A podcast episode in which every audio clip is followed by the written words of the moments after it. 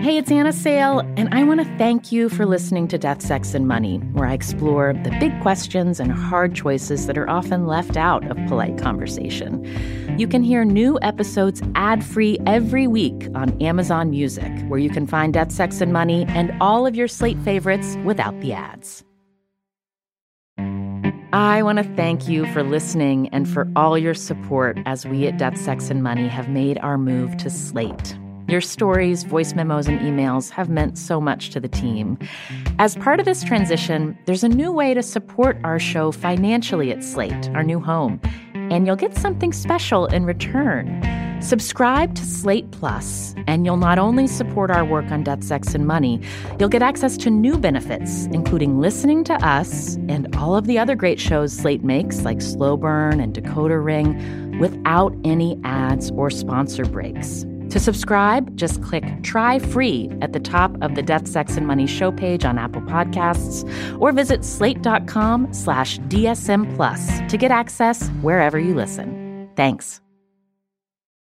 It's been a weird week here at Death, Sex, and Money. Over the weekend, John Hockenberry, the former host of another show here at WNYC called The Takeaway, was accused of a pattern of sexual misconduct and bullying of his coworkers. He allegedly forcibly kissed two women producers at his show.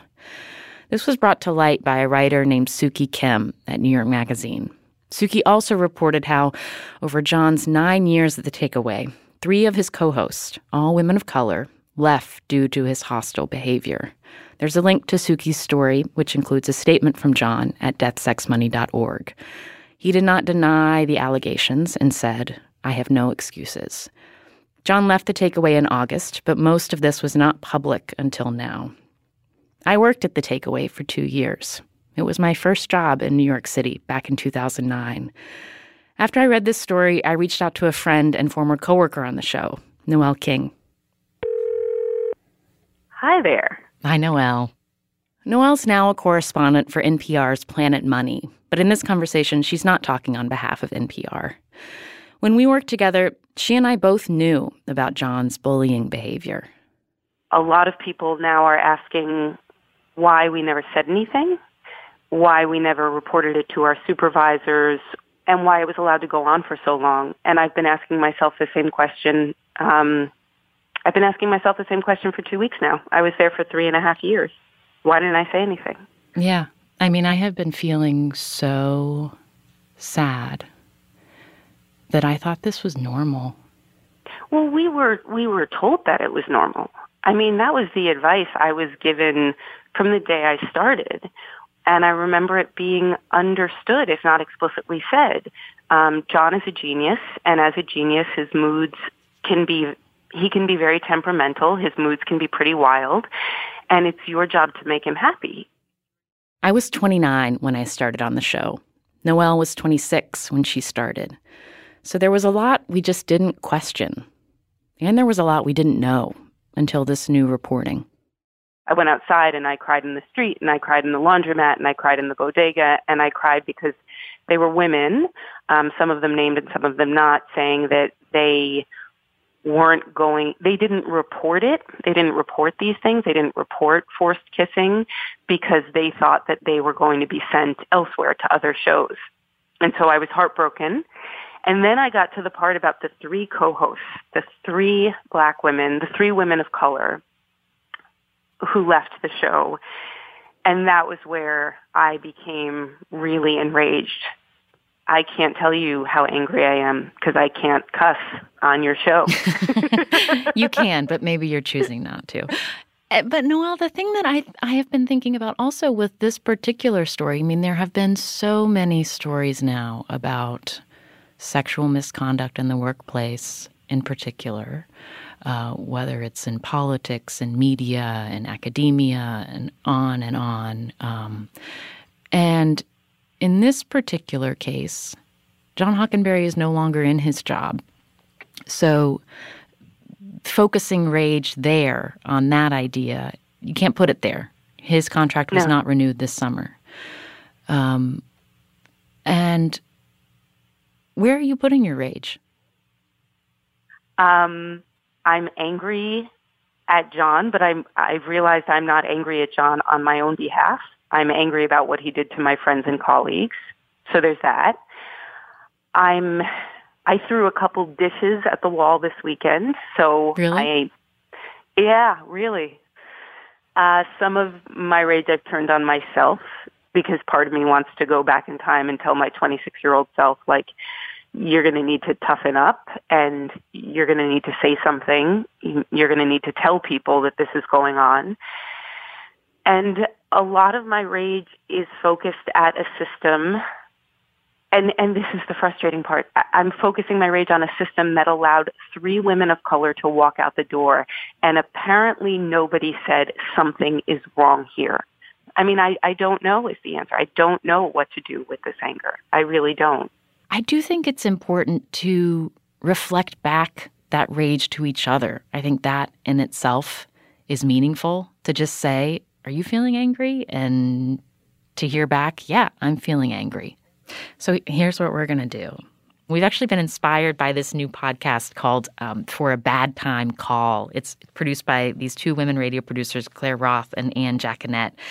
And they have just put up a phone number um, noticing this cultural moment and said, we want to be a place where women can just call in and tell us what they're angry about. And that's what the first two podcast episodes are so far. It's just women being angry. And with inspiration from them, we want to ask all of you, all of you Death, Sex, and Money listeners, to record a voice memo with your 30 seconds of workplace rage, whether it's something that you are continuing to put up with and you're angry about, or something you want to tell your former self that it's just not okay, or it's advice that you want to share with anyone who's working in a workplace that doesn't feel safe.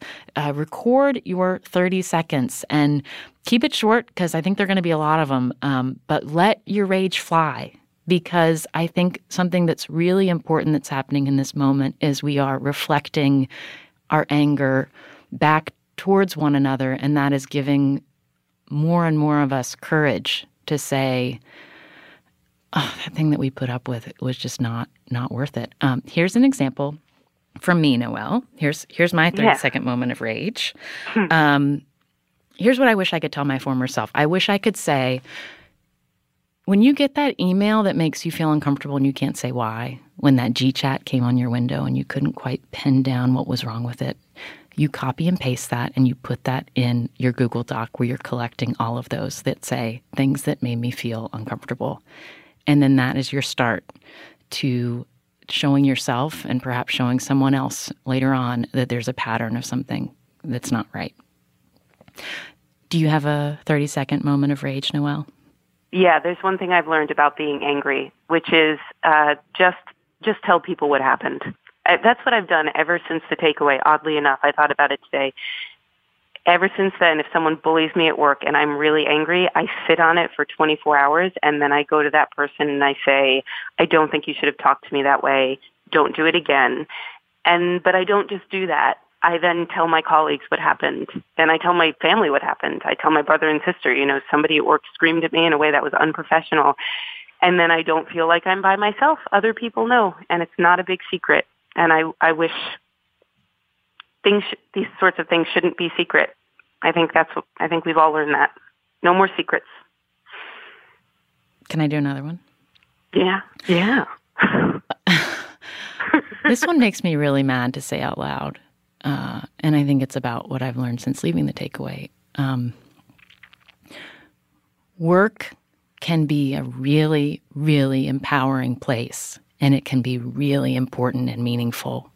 And if you don't feel safe where you're working, stop and look around and ask who is making it so. Because work can be work's important, Noel. We all got to work. Yeah, we all got to work. We all got to work. We all got to work. And we can do better making each other feel safe. So that is your assignment, all of you your 30 second of rage, your 30 seconds of workplace rage, record a voice memo and send it to us at deathsexmoney at wnyc.org. And I want to be clear this is not just for women, this is for anyone who has been harassed or bullied on the job. I think a lot of us have these stories. Again, the email deathsexmoney at wnyc.org. Thank you, Noel, for being a place where I can have my anger reflected back to me. And thank you for telling me about um, how you've personally processed a lot of this uh, painful, painful reporting. You're welcome. It was really good to talk to you, Anna. I love you, Noel. I love you back.